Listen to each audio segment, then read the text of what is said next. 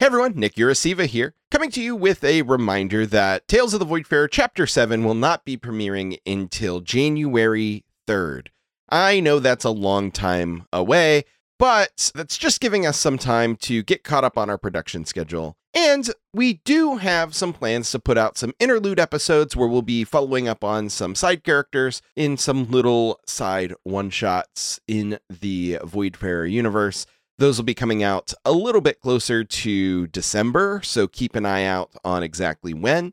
And in the meantime, go check out some of our other Project Derailed content, like Cape Chronicles, our Masks a New Generation superhero podcast. Fables Around the Table. The current season is Brass playing Rebels of the Outlaw Wastes. Or check out It's All Been Done, a Barenaked Ladies podcast, which is the podcast that Saker is one half of. So, no shortage of content to go check out, and we will see you in January.